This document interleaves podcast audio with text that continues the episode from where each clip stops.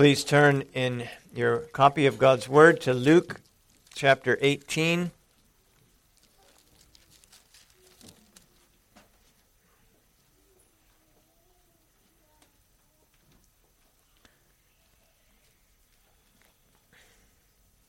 I'd like to begin reading at verse 18.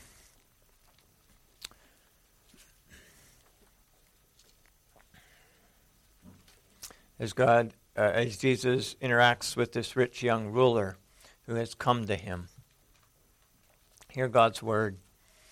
Now a certain ruler asked him, saying, Good teacher, what shall I do to inherit eternal life? So Jesus said to him, Why do you call me good? No one is good but one, that is God. You know the commandments do not commit adultery, do not murder, do not steal do not bear false witness. Honor your father and mother. And he said, All these things I have kept from my youth.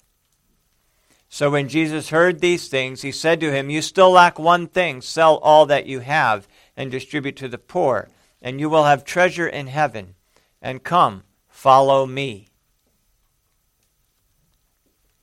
But when he heard this, he became very sorrowful, for he was very rich.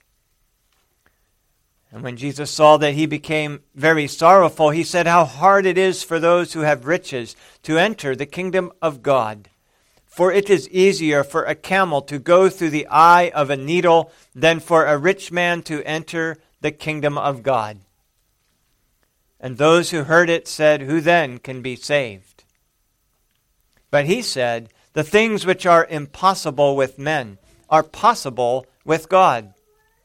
Then Peter said, See, we have left all and followed you. So he said to him, Assuredly I say to you, there is no one who has left houses, house or parents, or brothers or wife or children, for the sake of the kingdom of God, who shall not receive double many times more in this present time and in the age to come eternal life.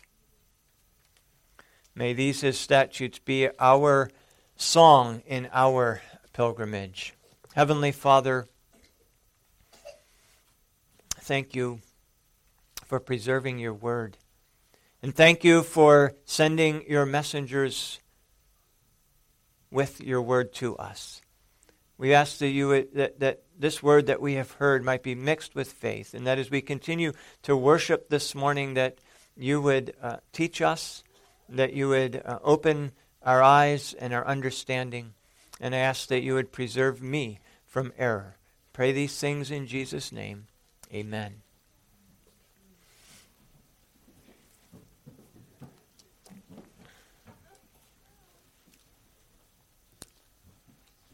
Well, last week we looked at the first part of this passage where Jesus called this rich young ruler to serve Christ and not his riches, to follow Christ and do his will and to stop doing his own will and seeking his own pleasure.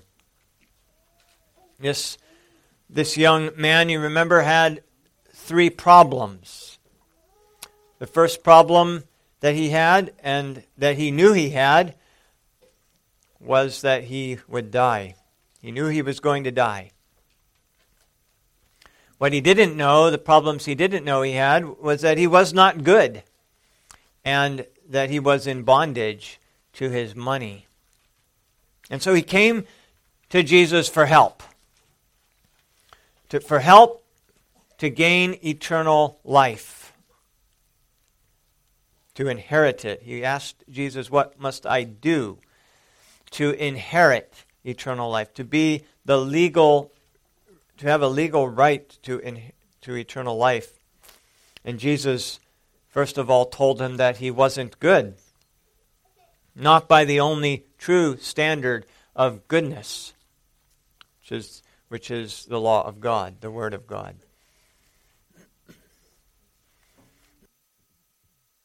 And then Jesus demonstrated to this young man and to everyone who was around hearing him who his master actually was. And he did that by calling him to sell all that he had and distribute to the poor, and you will have treasure in heaven. And then he said, And come, follow me. Now, God doesn't ask the same things of everyone. He didn't ask Joseph of Arimathea or Nicodemus or Zacchaeus to sell all their goods and give them to the poor. But he does call all of us to an act of piety.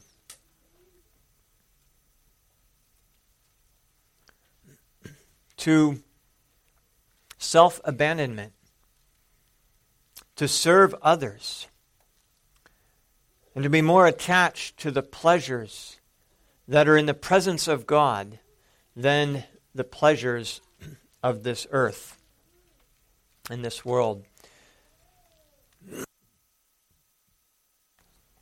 Calvin Beisner said in his book, Prosperity and Poverty, the compassionate use of resources in a world of scarcity, he said, quote, a man's willingness to part with his possessions and give to the poor at Christ's command is an accurate measure of his spiritual maturity. The maturity measured in this command may be defined as self abandonment, trust in God's command, care for others, and commitment to following Jesus.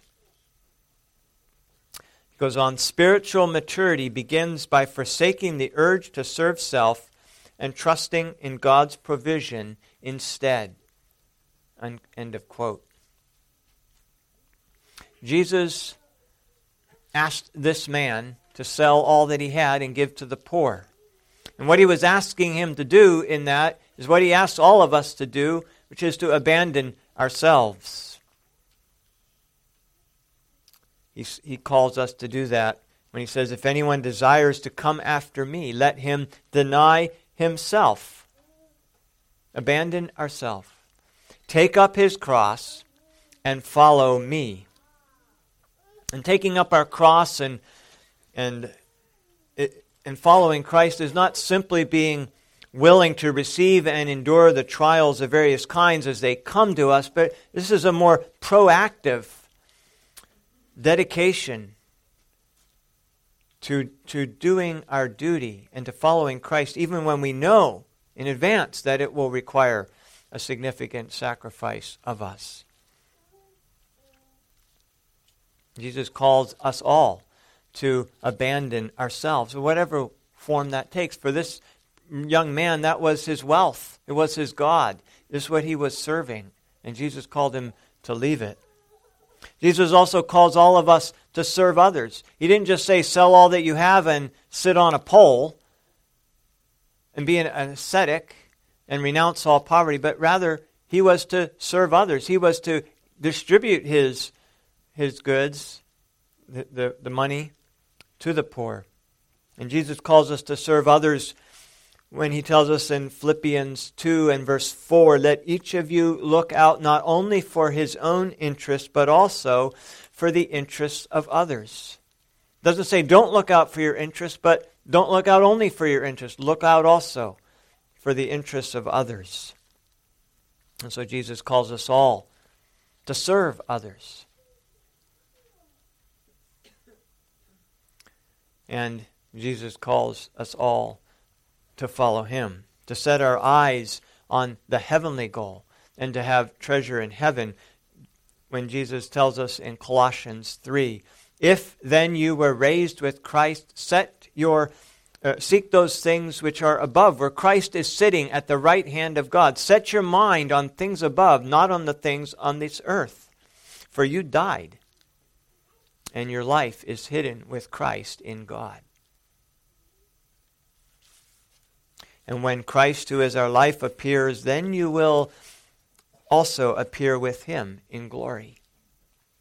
Therefore, put to death your members which are on the earth fornication, uncleanness, passion, evil desire, and covetousness, which is idolatry. Idolatry. This man, his idol was his money. And when Jesus told him to give it up, to forsake that idol, to set his mind on things above, and to put his treasure in heaven, he went away very sorrowful. Because Jesus had put his finger right on his idol, what he wasn't willing to give up. He was being forced here in this command to choose between serving Christ or continuing to serve his wealth, to be a slave to mammon.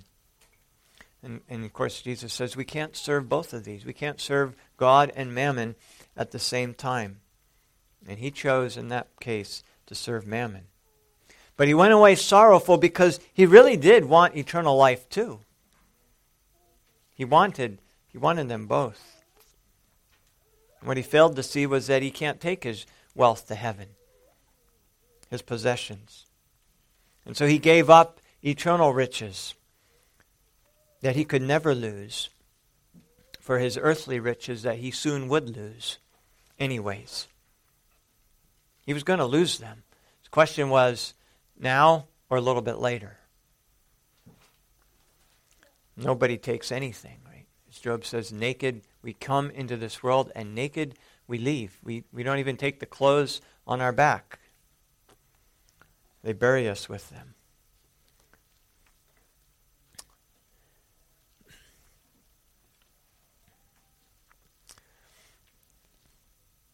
when uh, Jesus saw that he was sorrowful, he made an observation. He said, It's easier for a camel to go through the eye of a needle than for a rich man to enter the kingdom of heaven. It's easier for a camel to go through the eye of a needle. Now, I'm sure that even those of who are young among us wonder how a camel could go through the eye of a needle, right? The eye of a needle. It's a pinpoint. How do you get a camel through that? And some some have thought that well, this is talking about a little gate, you know, in the wall, and and if you got a camel down on its knees, it could go through. I, I don't know that any of that's accurate. I think what Jesus is saying here is, you can't do it. You can't get a camel through the eye of a needle, at least and not have a camel on the other side. It's, it's impossible. It's impossible. Jesus is saying it's impossible for, for a rich man to enter the kingdom of heaven. But his disciples pick up on what he is actually saying is that, and they ask, who then can be saved? They didn't just say, well, then uh, how can rich people be saved? But who can be saved? Jesus was saying it's impossible. It's impossible for a man to save himself.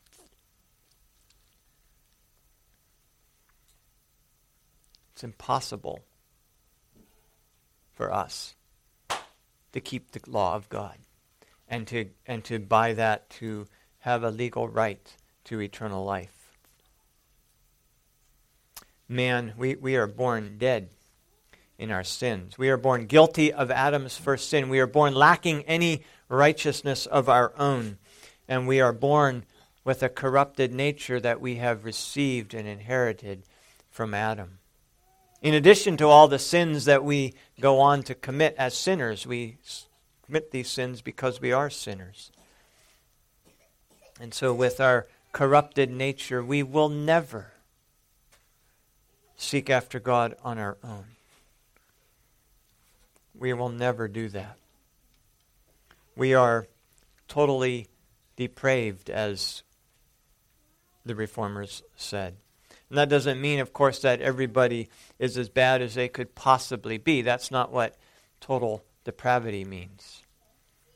Total depravity means a total inability. A total inability. We are unable to seek after God. A good tree cannot bear bad fruit, nor can a bad tree bear good fruit. Cannot. It's one of ability. A bad tree cannot bear good fruit. No one can come to me, Jesus said, unless the Father who sent me draws him. Or in Romans 8, the carnal mind is enmity against God. The carnal mind is our fleshly mind that, that we are born with. It's, it's at war against God.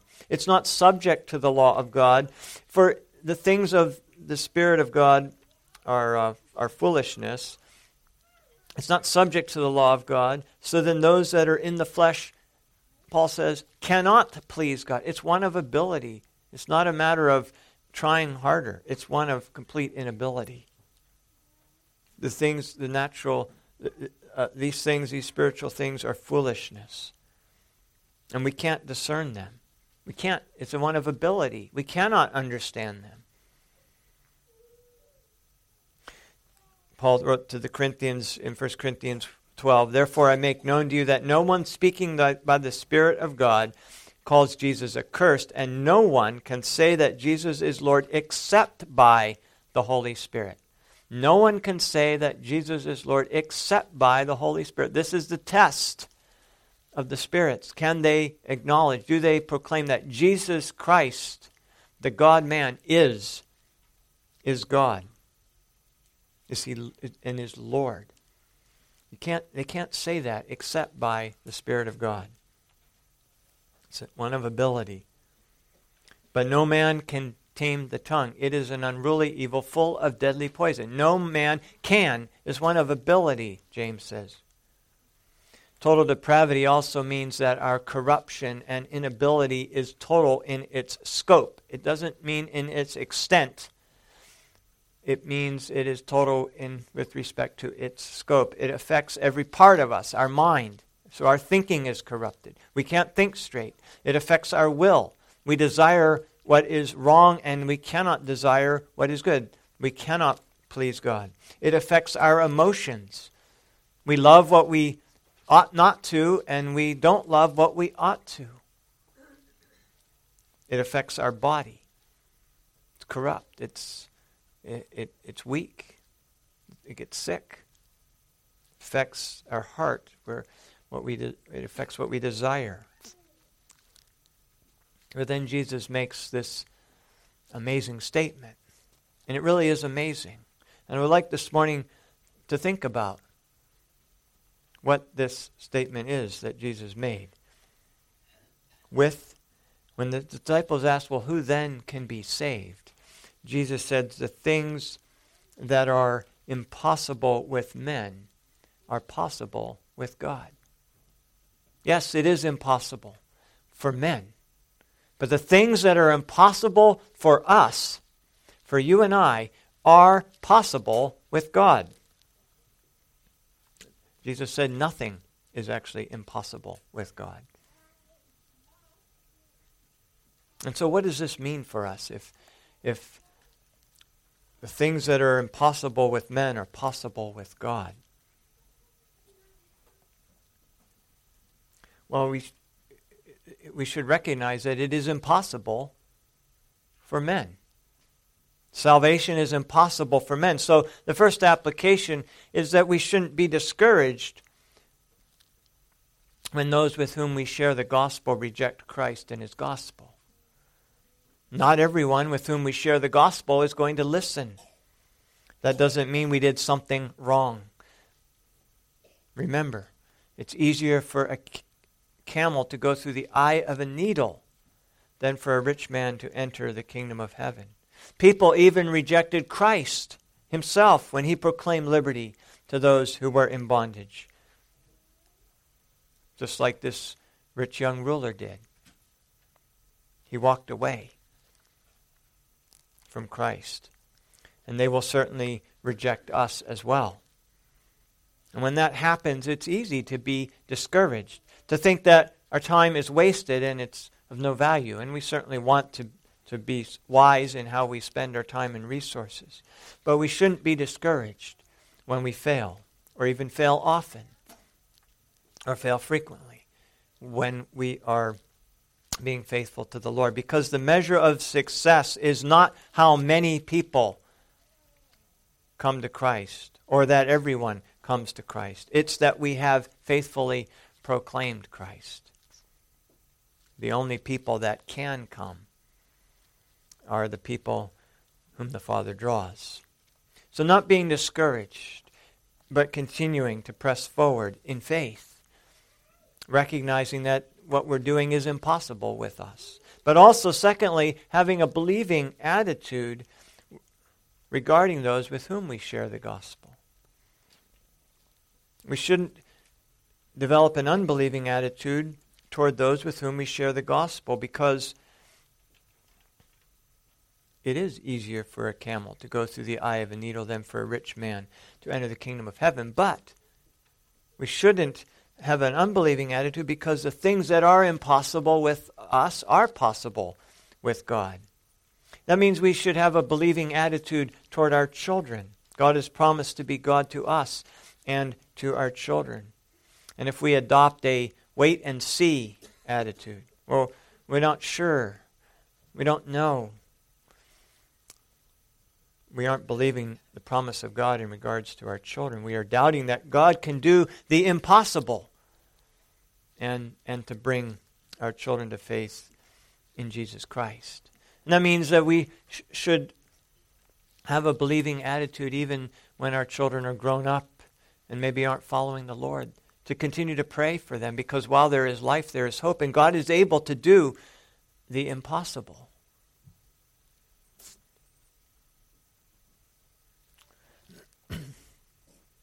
But thirdly, we should be those who expect great things from God.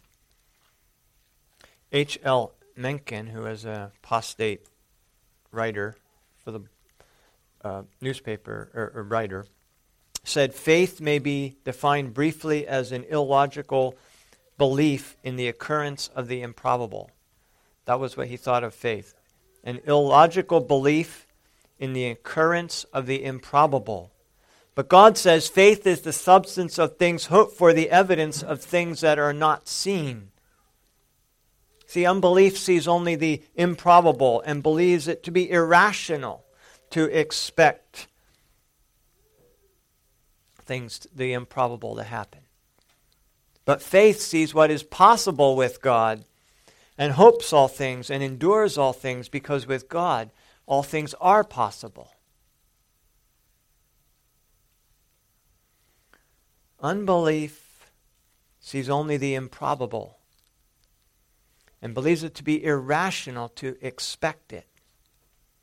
Faith sees what is possible. It's the evidence of things that are not seen. Because God said, with God, all things are possible. And so we should learn to ask great things of God and expect great things of God. Because the things that are impossible with us are truly possible with God. When we never ask impossible things of God, we show that we don't believe that all things really are possible with Him. And we're really demonstrating a, uh, a practical unbelief. A practical unbelief.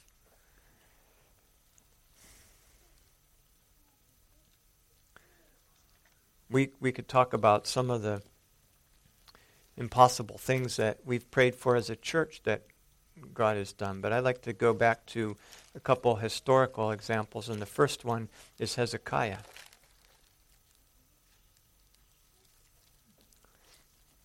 Assyria was the dominant world power in the days of Hezekiah. Sennacherib was a king that uh, came against Israel and and carted them off into captivity. And he boastfully came against Israel as well. Now this is a this is the dominant world power. This is a a very strong nation. There was no nation in the world that was able to stand up to Assyria.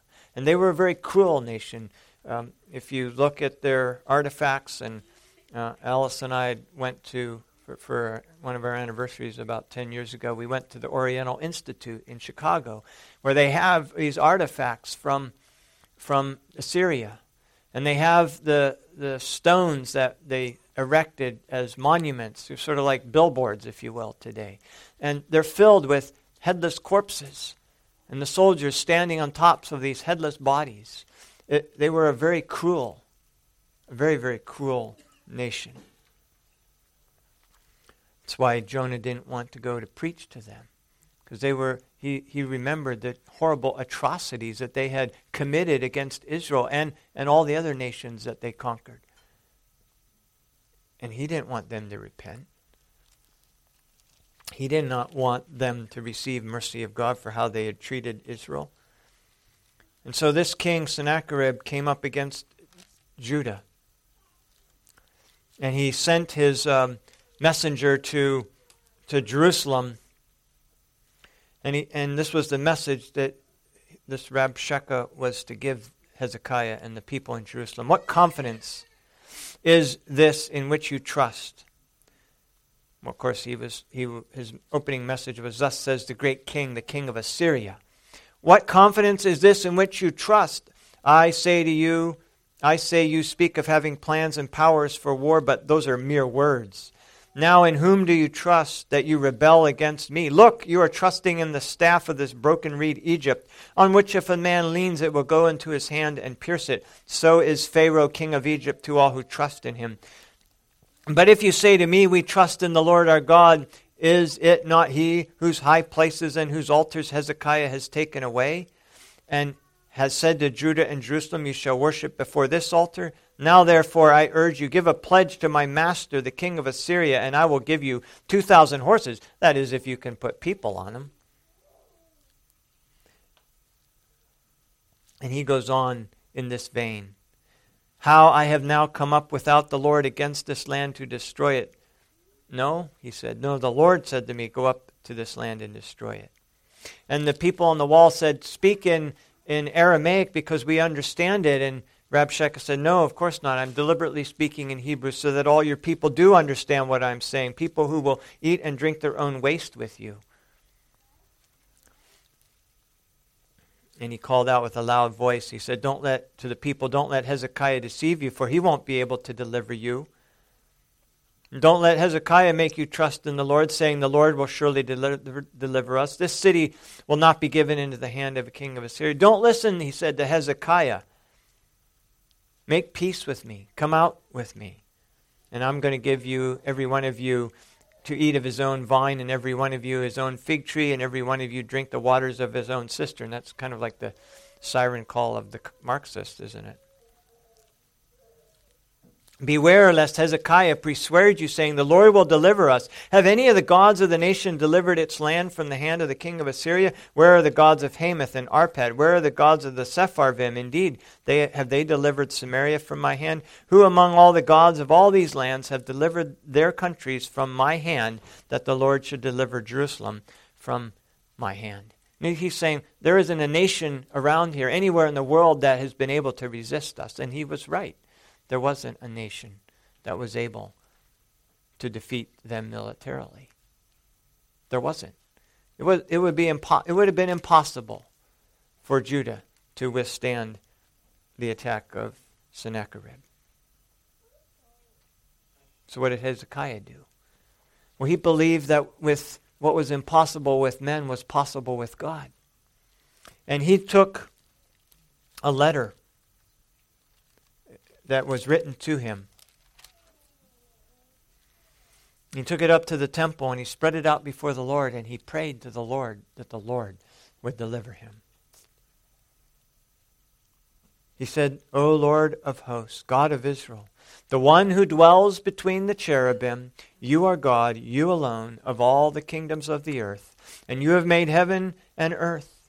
Incline your ear, O Lord, and hear. Open your eyes, O Lord, and see, and hear all the words of Sennacherib, which he has sent to reproach the living God. Truly, the Lord, the king of Assyria, truly, Lord, the king of Assyria, has laid waste all the nations in their land, and has cast their gods into the fire, for they weren't gods, but the work of men's hands. Therefore, they were dis- therefore they destroyed them. Now, therefore, O Lord, God, save us from his hand, that all the kingdoms of the earth might know that you are the Lord, you alone. Humanly speaking, it was impossible to resist Sennacherib.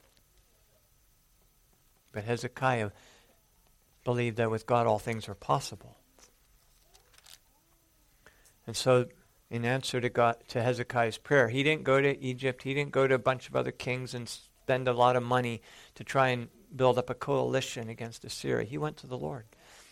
And in, that, in, that, in response to his prayer, the angel of the Lord went and killed 185,000 soldiers overnight in Sennacherib's army. And when the people arose in the morning, there they were, all dead. And Sennacherib the king of Assyria departed and went away and returned home in shame and defeat, and he was assassinated by his own sons.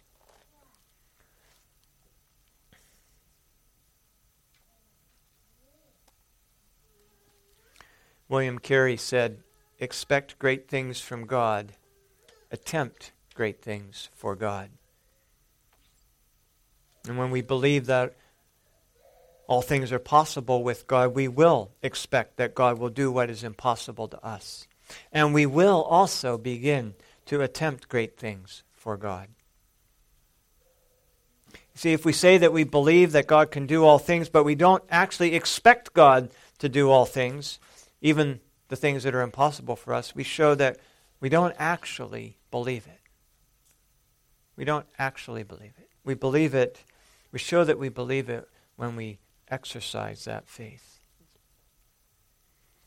In the summer of 1588, I think it was August, the largest fleet in maritime history at, to that point in time, accompanied by some 30,000 soldiers and sailors, experienced, seasoned soldiers and sailors, set sail from Lisbon Harbor on a mission to destroy the Protestant Reformation in England.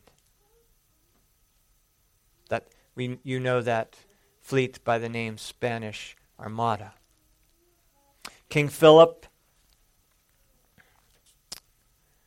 um, was the king of Spain, and his armada consisted of over 130 vessels, 73 of which were, were considered large, massive Spanish galleons, powerful, big ships.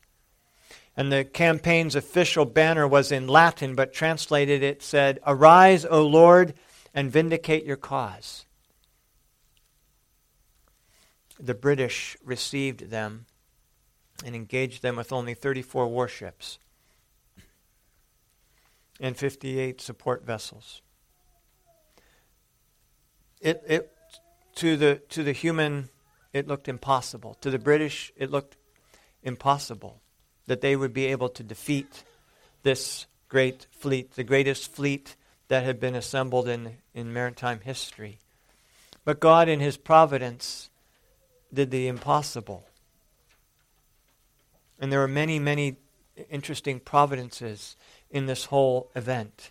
The first was that Sir Francis Drake, who was the son of a Puritan minister, had led a surprise attack on Spanish ships in the Cadiz harbor the year before, and he discovered this armada that they were building.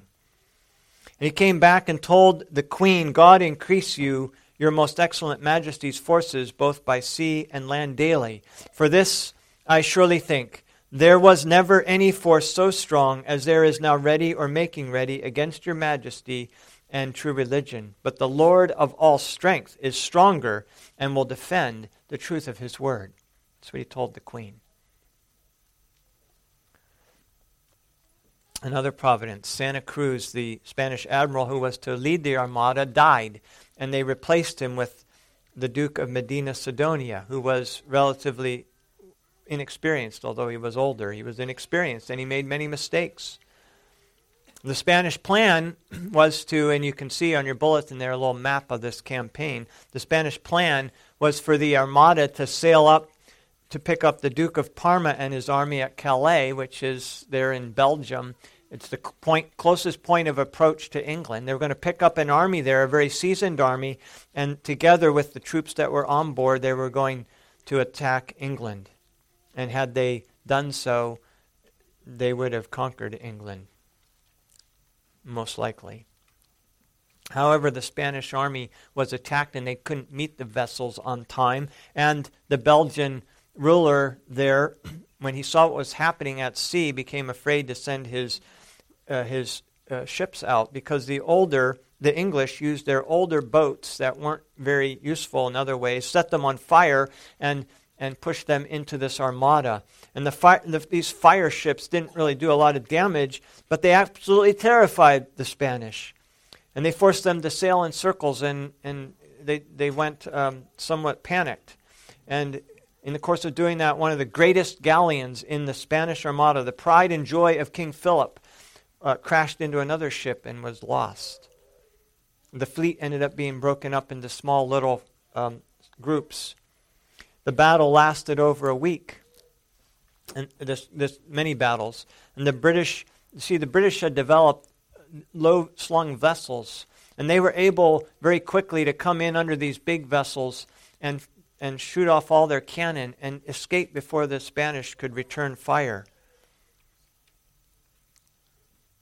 They could turn at, at full speed, and the Spanish fleet couldn't. And the Spanish fleet also ran out of ammunition. Now, the English ran out of ammunition too, but they were able, because they made the cannons on their ships the exact same caliber as the cannons on land, they were able to uh, go to all the forts along the coast there of England in the south and get enough ammunition to come back and, re- and keep engaging the Spanish. Medina Sidonia wrote that the admiral in charge of the armada, he said, The enemy pursue me, they fire on me from morn till dark, but they will not grapple. There is no remedy, for they are swift and we are slow. And eventually he decided to withdraw. And this monumental decision mean they, they, he had given up the cause for lost. They were done. But God was just beginning. He tried to sail back. Their plan was to sail back along the English Channel back to Spain. And normally the wind never blows up the English Channel. Normally the wind the prevailing winds always come down from the north, always. They come down from the North Sea through the English Channel. And so they had set their strategy to take advantage of that fact. But God caused a strong southwestern wind to blow that day, that week. And stormy weather stopped their ability to return through the English Channel. God forced that armada to sail north around the British Isles through the North Sea. And the British fleet harried them all the way along, and they continually lost ships. Over a thousand soldiers drowned. Soldiers that made it to shore were shot. And by the time the armada reached home, God had destroyed over two thirds of their fleet and some 20,000 soldiers. The British National Archive site, to this day, contains copies of manuscripts of military correspondence between the British and even a letter from uh, the Spanish. And the account, this whole section account on their website is entitled God blew and they were scattered. What it's called. God blew and they are scattered. This wind became known as the Protestant wind. The British, on the other hand, lost 60 men and not, no ships. Zero. There wasn't a single hole made below the water on any British ship. See, the, the British acknowledged what Amos says Behold, he who forms mountains and creates the wind. He who declares to man what is his thought, what his thought is, and makes the morning darkness, who treads the high places of the earth. The Lord of hosts is his name. He's the one that makes the morning darkness. He's the one that creates the wind. He's the one who forms the mountains. All things that are impossible for us, they're possible with God, and He does. He does in answer to the cry of His people. Because of that battle, because of what God did the impossible for the British, the British Navy became a very formidable sea power. The Spanish Navy was never the same after that. Pro- Protestant England became the dominant colonizer of North America, and we are here because of that, because the Protestant Puritans settled this land, and the Protestant Puritan founders set up constitutions that acknowledge the law of God as the standard of right and wrong, and that acknowledge Jesus Christ as the King of kings in this land. You might think, well, our Constitution doesn't do that. Yes, it doesn't because it's a replacement of the original ones that did.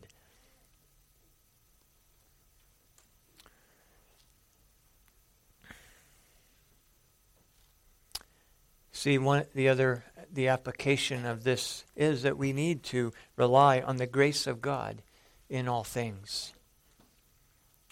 These for impossible things. Because Without Christ, Jesus said, we can do nothing. It's not just we can only do a few things, we can do nothing. But all, but all things are possible with Christ.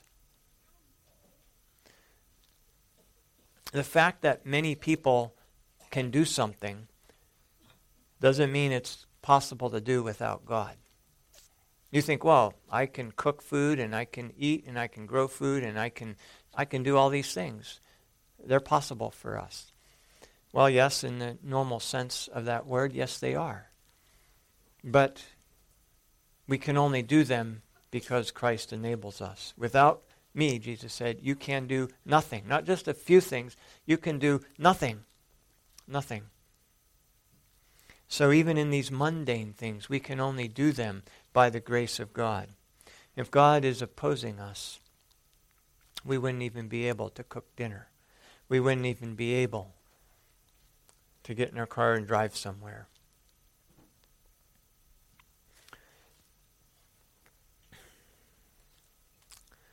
Foxe's Book of Martyrs records the martyrdom of Mr. Thomas Howkes. And a little before death, several of Mr. Howkes' friends were terrified by the thought of him being burned and what he was going to suffer as he was burned to death at the stake. And they privately desired, they privately asked that in the midst of the flames, if he would show them some token whether the pains of burning were so great that a man might not collectively endure it. They asked him, say, if, when you're in the middle of this fire, can you give us some indication that it's possible for a human to endure this kind of pain? And he promised to do that. And it was agreed that if the rage of pain might be suffered, then he should lift up his hands above his head toward heaven before he gave up the ghost.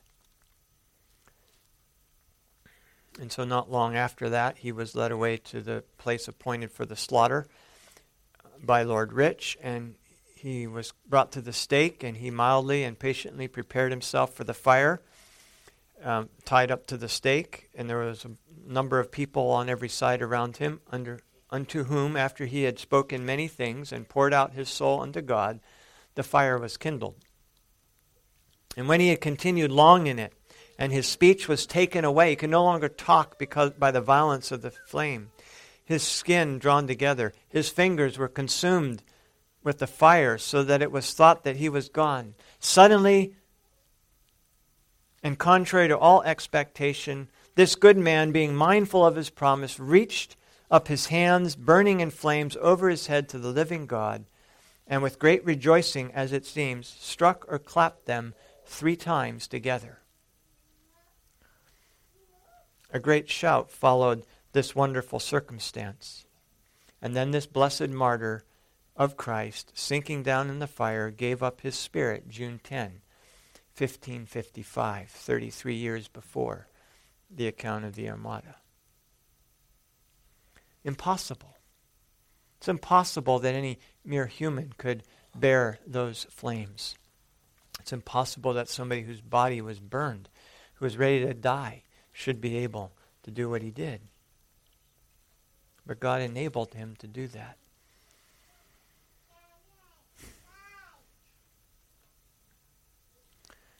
Peter's answer to Jesus' statement that that things that are impossible with God are possible, or impossible with men are possible with God was to say, see, we have left all and followed you.